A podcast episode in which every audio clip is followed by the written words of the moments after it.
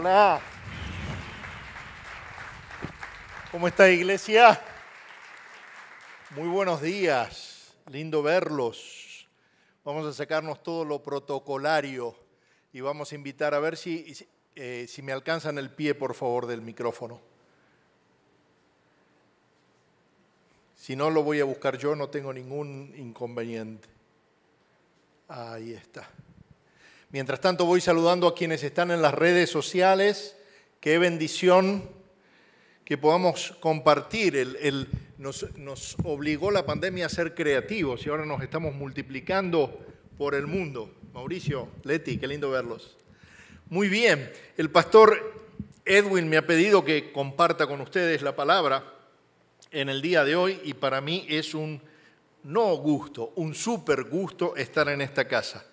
Eh, los amo realmente y, aprecio el valor que ustedes le dan al mensaje de la palabra, que es una iglesia fundamentada en la adoración a Dios y en la palabra, en el, en el entender cada vez más la palabra.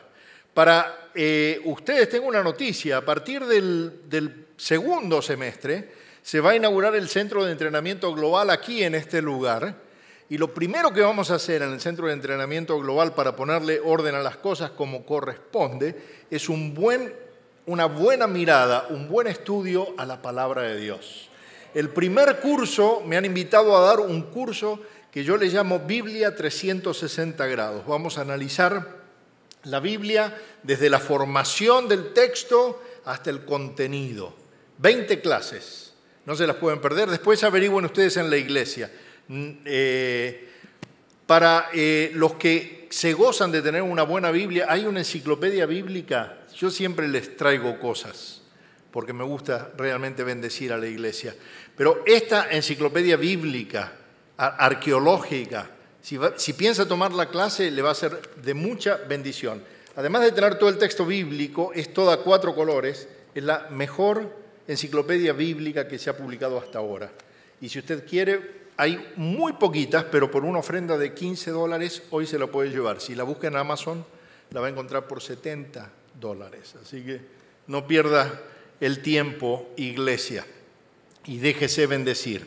Muy bien, voy a ir a la palabra de Dios, que veo que ya lo han puesto allí. El verbo se hizo hombre. Me dice el pastor Edwin que estaban siguiendo la serie, conociendo a Dios.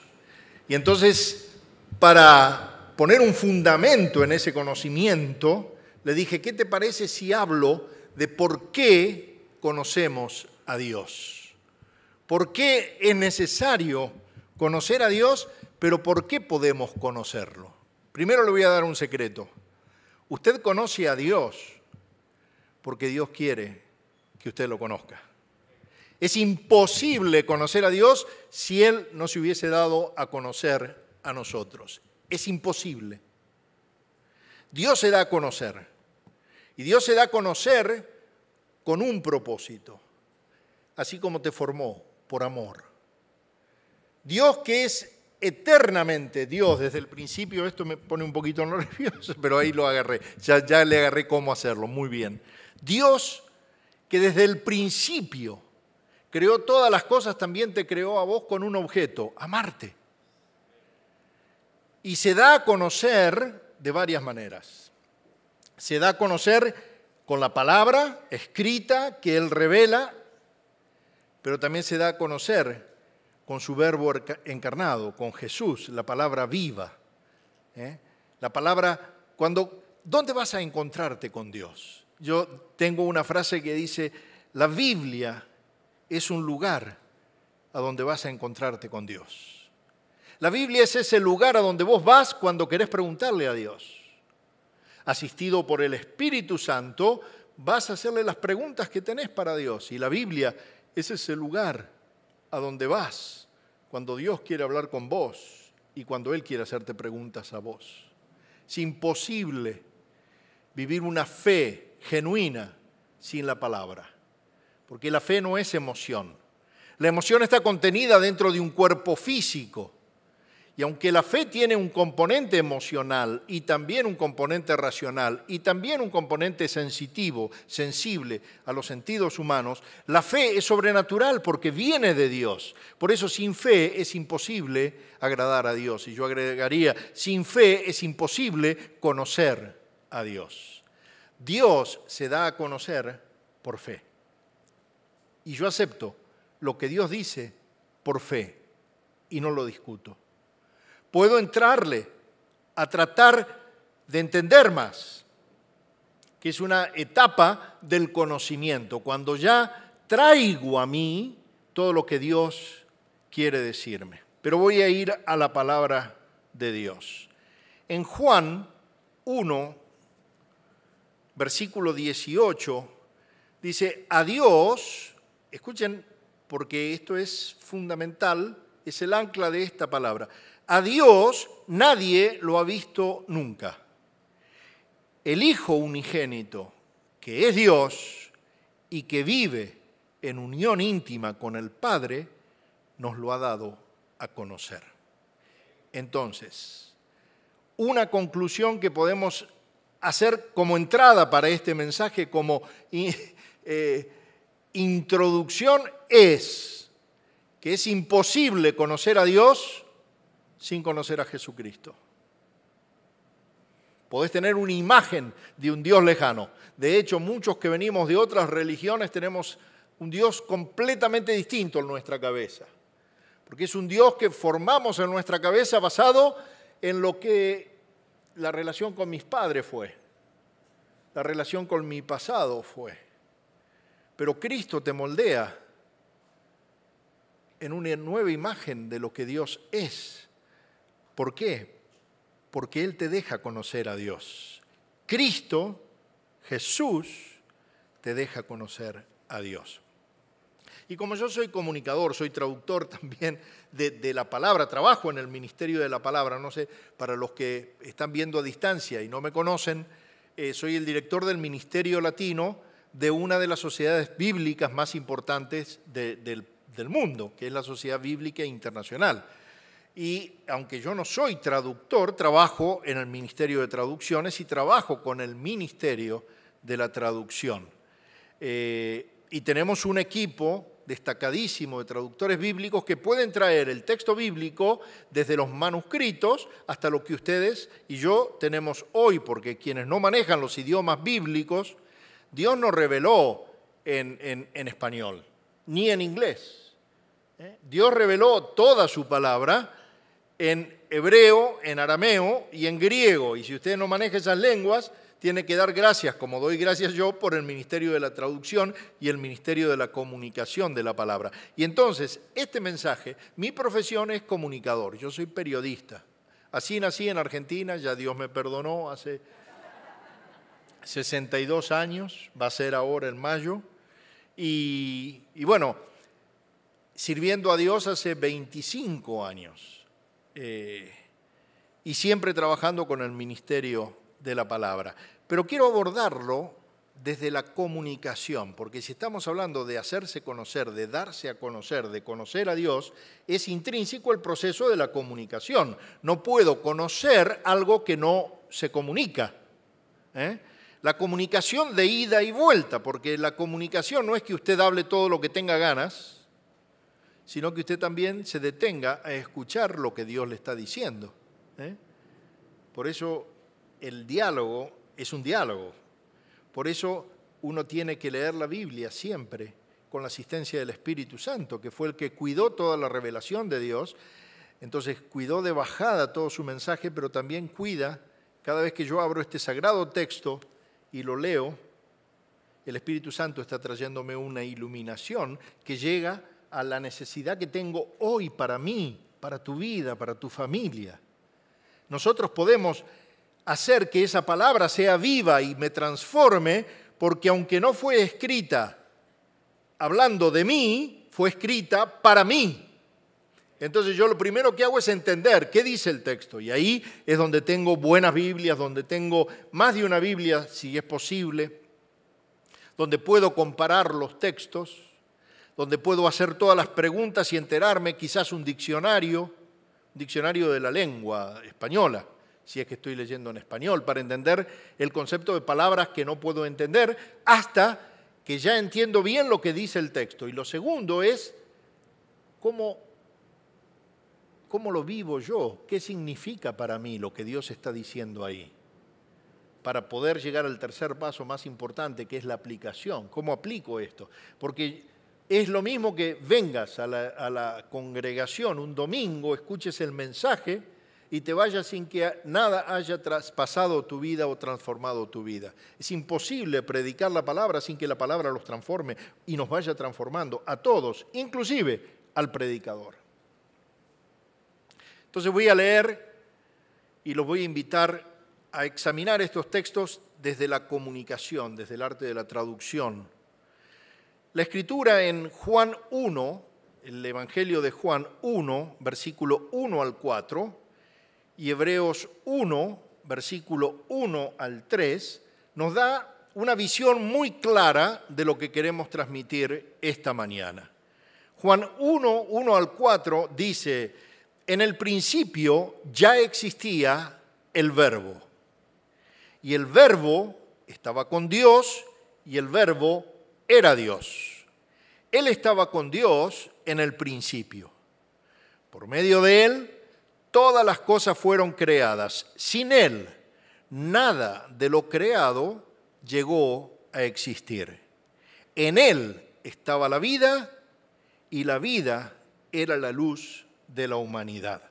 Y ahora voy a revisar Hebreos. Hebreos 1, del 1 al 3, dice, Dios, que, de muchas, que muchas veces y de varias maneras habló a nuestros antepasados en otras épocas por medio de los profetas, en estos días finales nos ha hablado por medio de su Hijo. A este lo designó heredero de todo y por medio de él hizo el universo. El Dios, el, el Hijo, es el resplandor de la gloria de Dios, la fiel imagen de lo que Él es y el que sostiene todas las cosas con su palabra. Primero, si usted toma nota, el primer punto es el verbo es la expresión de Dios. El verbo no es un verbo muerto, es un verbo activo. ¿eh? En, la palabra de Dios y todos los verbos referidos a Dios, Dios vive en un eterno presente. Dios no vive en el pasado, para Dios no existe el futuro. ¿eh? El aoristos de Dios es permanente. Nosotros transcurrimos en una línea de tiempo, pero Dios está por sobre el tiempo. Entonces, el verbo es la expresión continua de Dios. Y en el prólogo del Evangelio de Juan, Jesús, que estaba viniendo al mundo, es llamado simplemente el verbo. Y en griego la palabra verbo sugiere expresión, acción. Podría parafrasearles de esta manera. En el principio era la expresión de Dios. Y esa expresión de Dios, que es un par inseparable de Dios, es Dios misma. La forma de Juan de ver a Jesús es muy interesante, porque a diferencia de los evangelios sinópticos, él no se va a la historia del nacimiento de Jesús, a las genealogías. Quizás él tenía otras cosas en mente, porque conocía muy de cerca a Jesucristo. Quizás cuando escribió su evangelio pensaba en Génesis 1.3 que dice, y dijo Dios que exista la luz y la luz llegó a existir. Fue por el hablar, por el comunicar que Dios creó.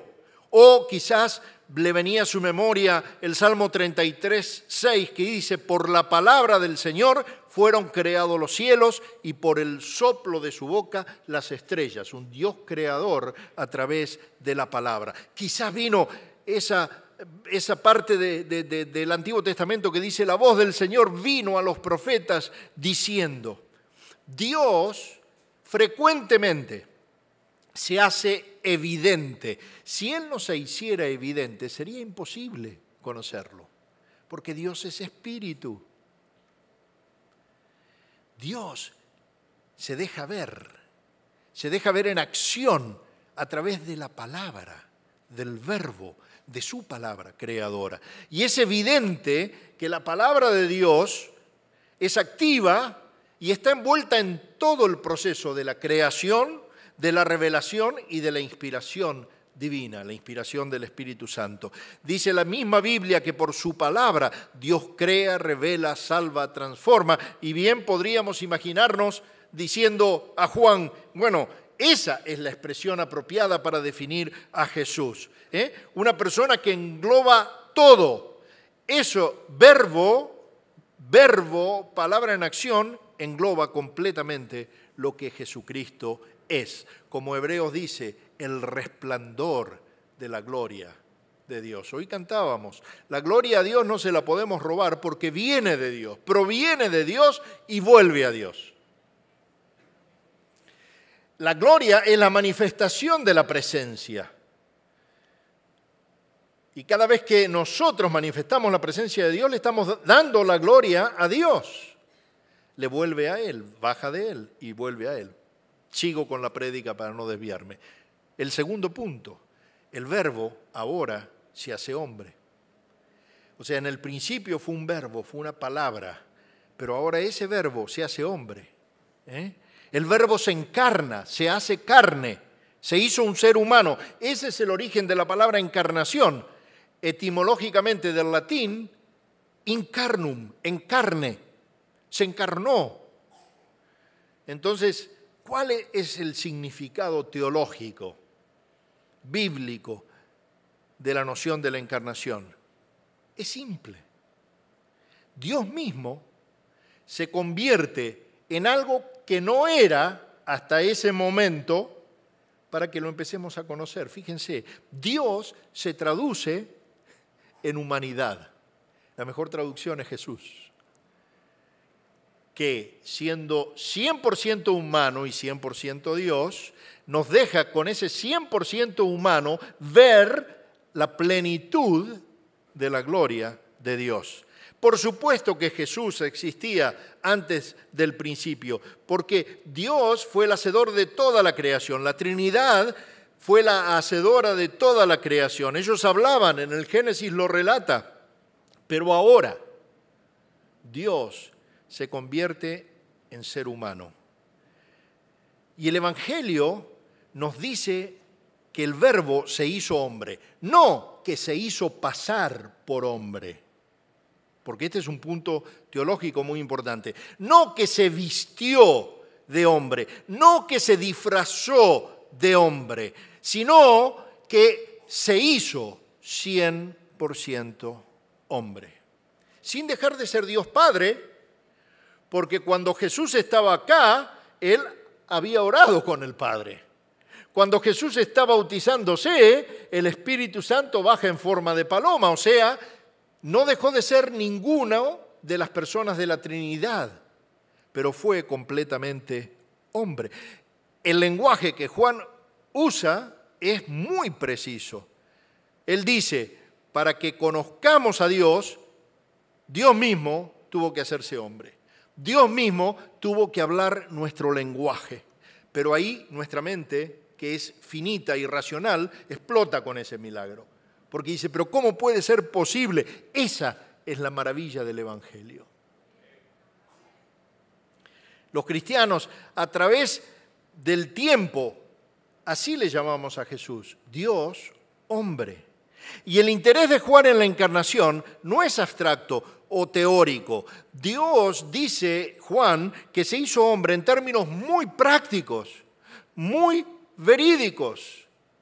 Una de las herejías que se había metido al principio de la iglesia y contra las que Juan y Pedro tuvo que trabajar arduamente es que Dios no se había hecho hombre, que Jesús seguía siendo Dios. Y esa es una herejía tremenda porque te rompe todo el fundamento de tu fe. Porque entonces tendríamos decir, claro, pero Jesús es Dios. No, Jesús prevaleció a la tentación, aunque fuese eh, tentado siendo absolutamente hombre. Si Jesús hubiese usado en la tierra algún atributo divino al cual él renunció por amor a vos, como dice el libro de Filipenses, se humilló hasta lo máximo porque se hizo igual a nosotros. Pero si Jesús para hacer un milagro hubiese usado un atributo divino, entonces nosotros estaríamos excusados y no podríamos tener esa capacidad de hacer milagros. Y dice el Señor, mismo Jesús, que mayores cosas haremos. ¿Me está siguiendo, iglesia? ¿Me está siguiendo allá en su casa? Dios se tradujo para que pudiéramos entenderlo bien, esa maravilla de Dios naciendo en ser humano. ¿eh? Cuando Dios mismo en Jesús se convierte en ser humano, la divinidad fue traducida a tu humanidad. El mensaje pasó de un lenguaje espiritual, un lenguaje angelical, a un lenguaje terrenal, que es el que hablamos nosotros. ¿Por qué? Porque hubo un lenguaje emisor, que es Dios, el amor de Dios, la cualidad de Dios, el poder de Dios, pero ahora te lo entrega a vos a través de la palabra de Dios y a través de Jesucristo, que sos el receptor de toda esa bendición de Dios. Dios quiere encontrarte, por eso se hace hombre, para hablarte al lado tuyo, cada vez que abrís la Biblia. Yo siempre digo, la Biblia es el único libro en toda la historia de la humanidad que cuando lo abrís para leerlo, el autor se sienta al lado tuyo para explicártelo. Imagínate tener a García Márquez explicándonos los textos. García Márquez ya fue. Lo respeto, un excelente autor, tremendo literato, pero pasó de este mundo. Pero Dios vive. Y cada vez que abrís la palabra de Dios con el Espíritu Santo, Él se sienta al lado tuyo. El mismo que escribió la palabra te dice, Mauricio, mira por este lado. Leticia, mira por aquel lado. Mira por allá. Llega hasta acá. Es la luz de Dios que te pone, ese foco de Dios. Dios se convierte en una persona particular que vive en un tiempo particular y en una situación particular. Y lo documenta esto cientos de textos extrabíblicos. Hasta el Corán habla de Jesús. no creen que, que sea Dios, hijo de Dios, los árabes creen que es un profeta más, un maestro más. Pero miles de documentos bíblicos documentan que Jesús vivió en la Palestina en el primer siglo. El cristianismo no tiene nada que ver con avatar. Avatar es una apariencia, ¿eh? la, la apariencia de algo divino en forma humana. No, el verbo se hizo hombre tuvo papá, tuvo mamá, tuvo necesidad de ir al baño, tuvo necesidad de ir a la escuela, tuvo necesidad de alimentarse, sintió hambre, lloró, se dejó conocer. Fue una traducción completa, digamos, una buena traducción, perfecta, de toda la funcionalidad del lenguaje. Hasta tuvo amigos, relaciones sociales. Y luego, después, en el Nuevo Testamento, todo ese símbolo de Juan se va expandiendo porque Pablo, eh, Pablo, por ejemplo, dice que cuando le escribe a los Efesios, en él hay una nueva humanidad que se alcanza cuando se llega a la perfecta estatura de Cristo. La diferencia entre Jesús y Jesucristo es que Jesús es eh, la persona natural, por eso, y, Jesucristo es la persona natural junto con la deidad de Dios. Por eso algunas denominaciones se confunden y piensan que María es la madre de Dios. María no es la madre de Dios, porque si Dios tuviera madre no sería Dios. Tendría un principio. María, con toda su fe, y no tenemos que vapulearla, pero no es nada más que la mamá de la persona física de Jesús que vivió en ese tiempo, en el primer siglo, en la, en la Palestina. Pero la cosa no queda ahí. La cosa sigue extendiéndose, porque Pablo sigue hablando a los Gálatas diciendo que Cristo debe ser formado ahora en esa nueva entidad gentil que se llama iglesia. Te voy a dar un secreto. Hoy Cristo es la iglesia, es la cabeza de la iglesia. Y si nosotros somos iglesia, nuestra cabeza es Cristo. Y el mundo puede ver a Cristo a través del cuerpo visible de Cristo. ¿Quién es? La iglesia. Y después va más allá y, Jesús mismo envía a los doce discípulos a, ser, a, los doce discípulos precisamente a ser discípulos en todas las naciones. ¿Saben lo que significa discipulado en, en términos simples? Significa que Cristo se vuelve visible, se vuelve evidente a través de nuestra vida transformada. O sea, mi vida ahora traduce a Jesús, para que otros vean a Jesús a través de mí. ¿Se entiende esto? Fíjate cómo ahora Dios que se hizo conocer y que llegó a vos, te pide a vos que lo hagas conocer.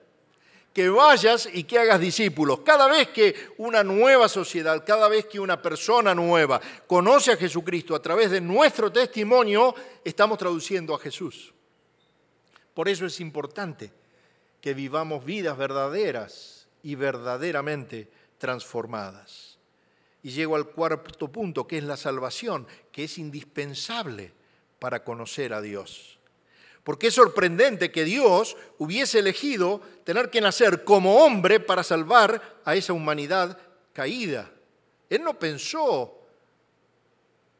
en una humanidad caída cuando creó al hombre y a la mujer, cuando te creó a vos y me creó a mí. Pero Satanás se introdujo en Génesis capítulo 3 en la humanidad y nos cambió la historia.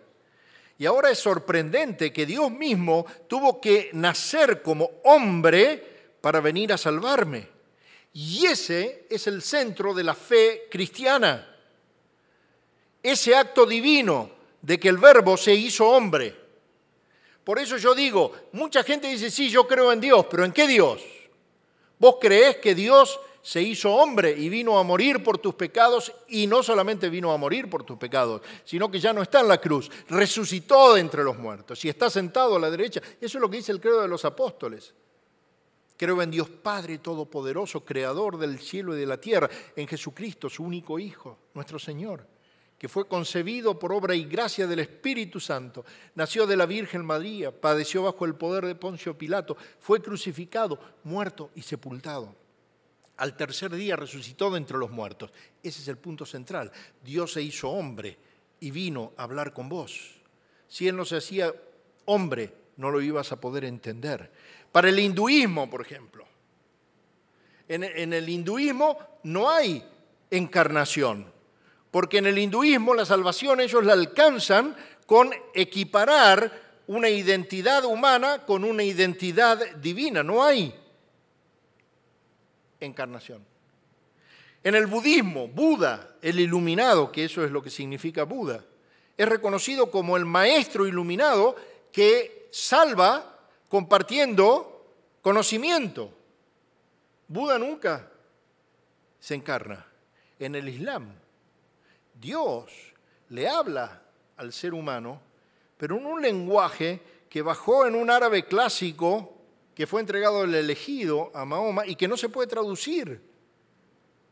Y le pide obediencia, pero no se hace hombre. Dios está separado de la humanidad, aún en el judaísmo. Dios habla con la humanidad, pero ellos cortaron el Nuevo Testamento, que es donde Dios se hace hombre, en la fe cristiana, en tu fe y en la mía.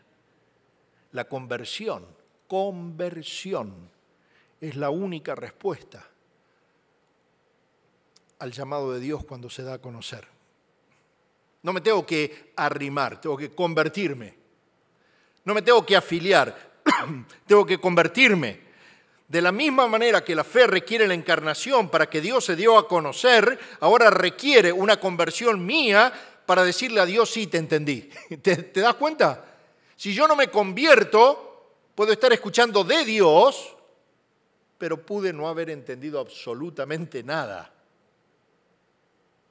La conversión tiene que ver con transformación, con reorientarme, con llevar toda esta cultura humana, toda esta carne que definen en algunos lugares, toda esta cosa que viene, que está en la sociedad, este deseo a pecar, este deseo a asustarme, como decía el hermano, ese deseo al temor, poder dárselo ahora y encaminarlo a Dios. O sea, la respuesta humana adecuada al acto divino de encarnación o, entre paréntesis, póngale, de comunicación de Dios conmigo, es nuestra conversión.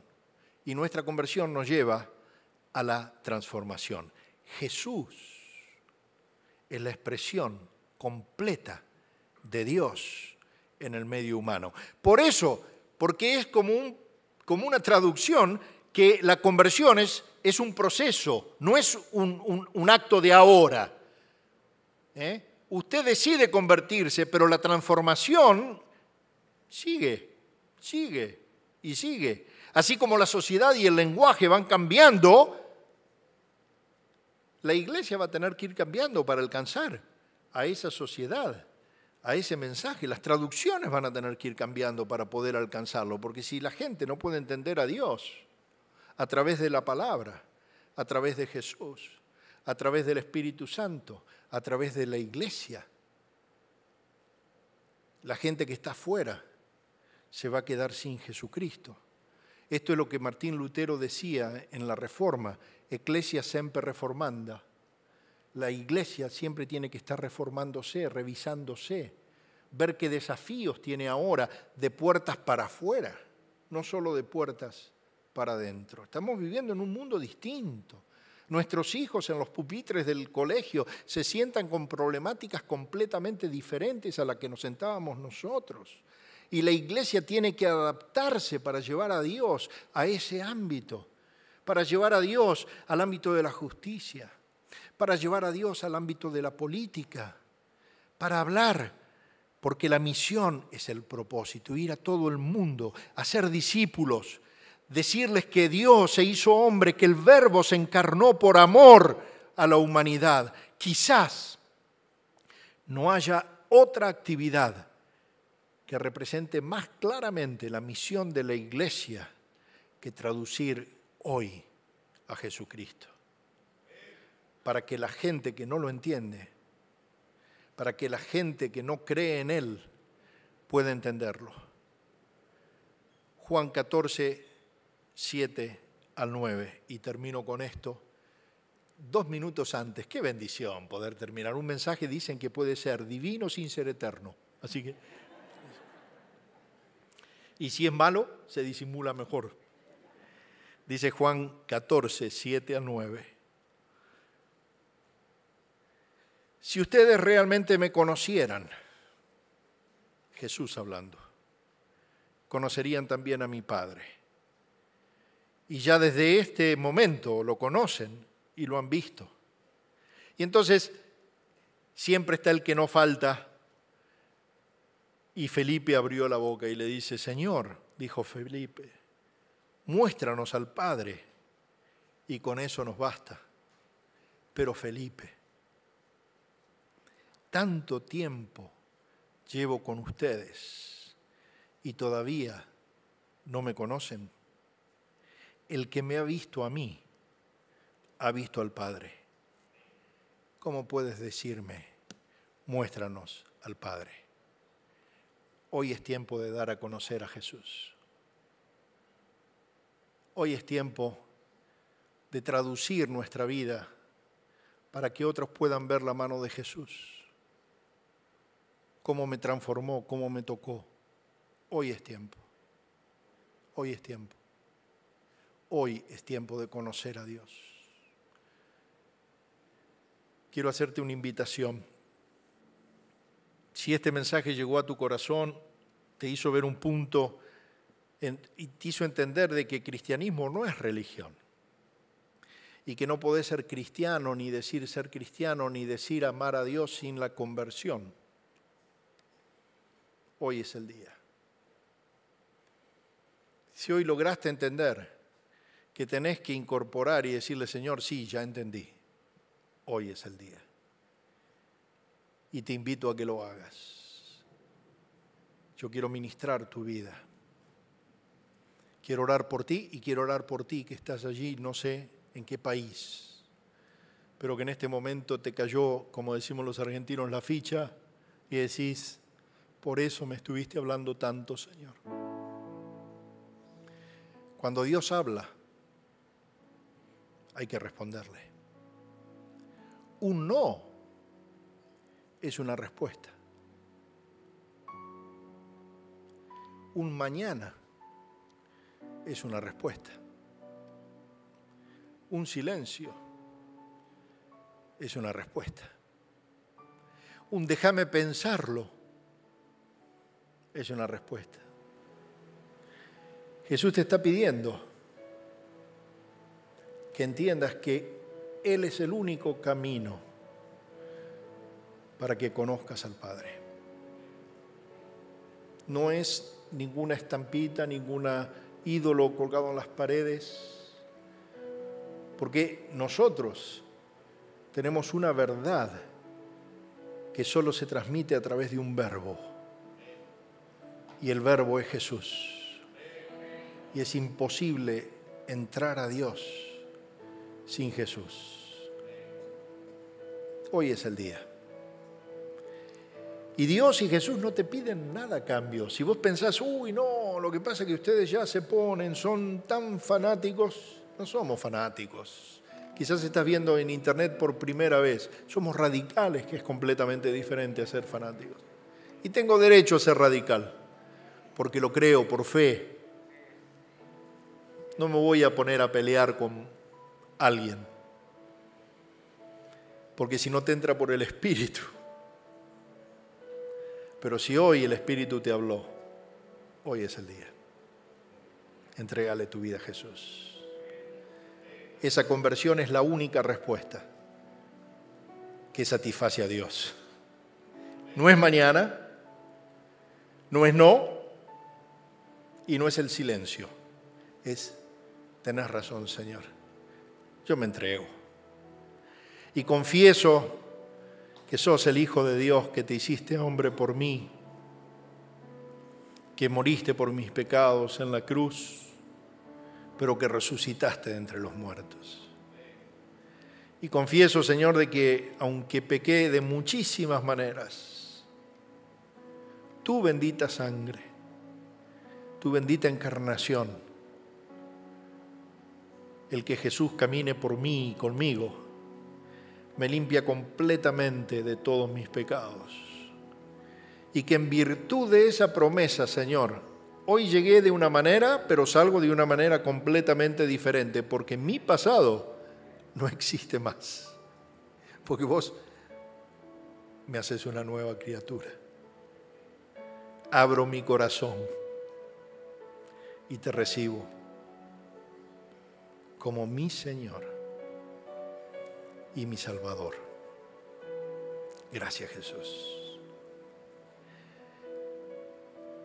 Si vos hiciste esa oración, te ruego que al finalizar o en la semana te contactes con alguien de algún grupo, no tiene que ser esta iglesia, quizás estás mirando en las naciones, pero busca un grupo, porque esa es otra bendición. El cristianismo es algo que se vive en comunidad y tenemos que pertenecer a una comunidad.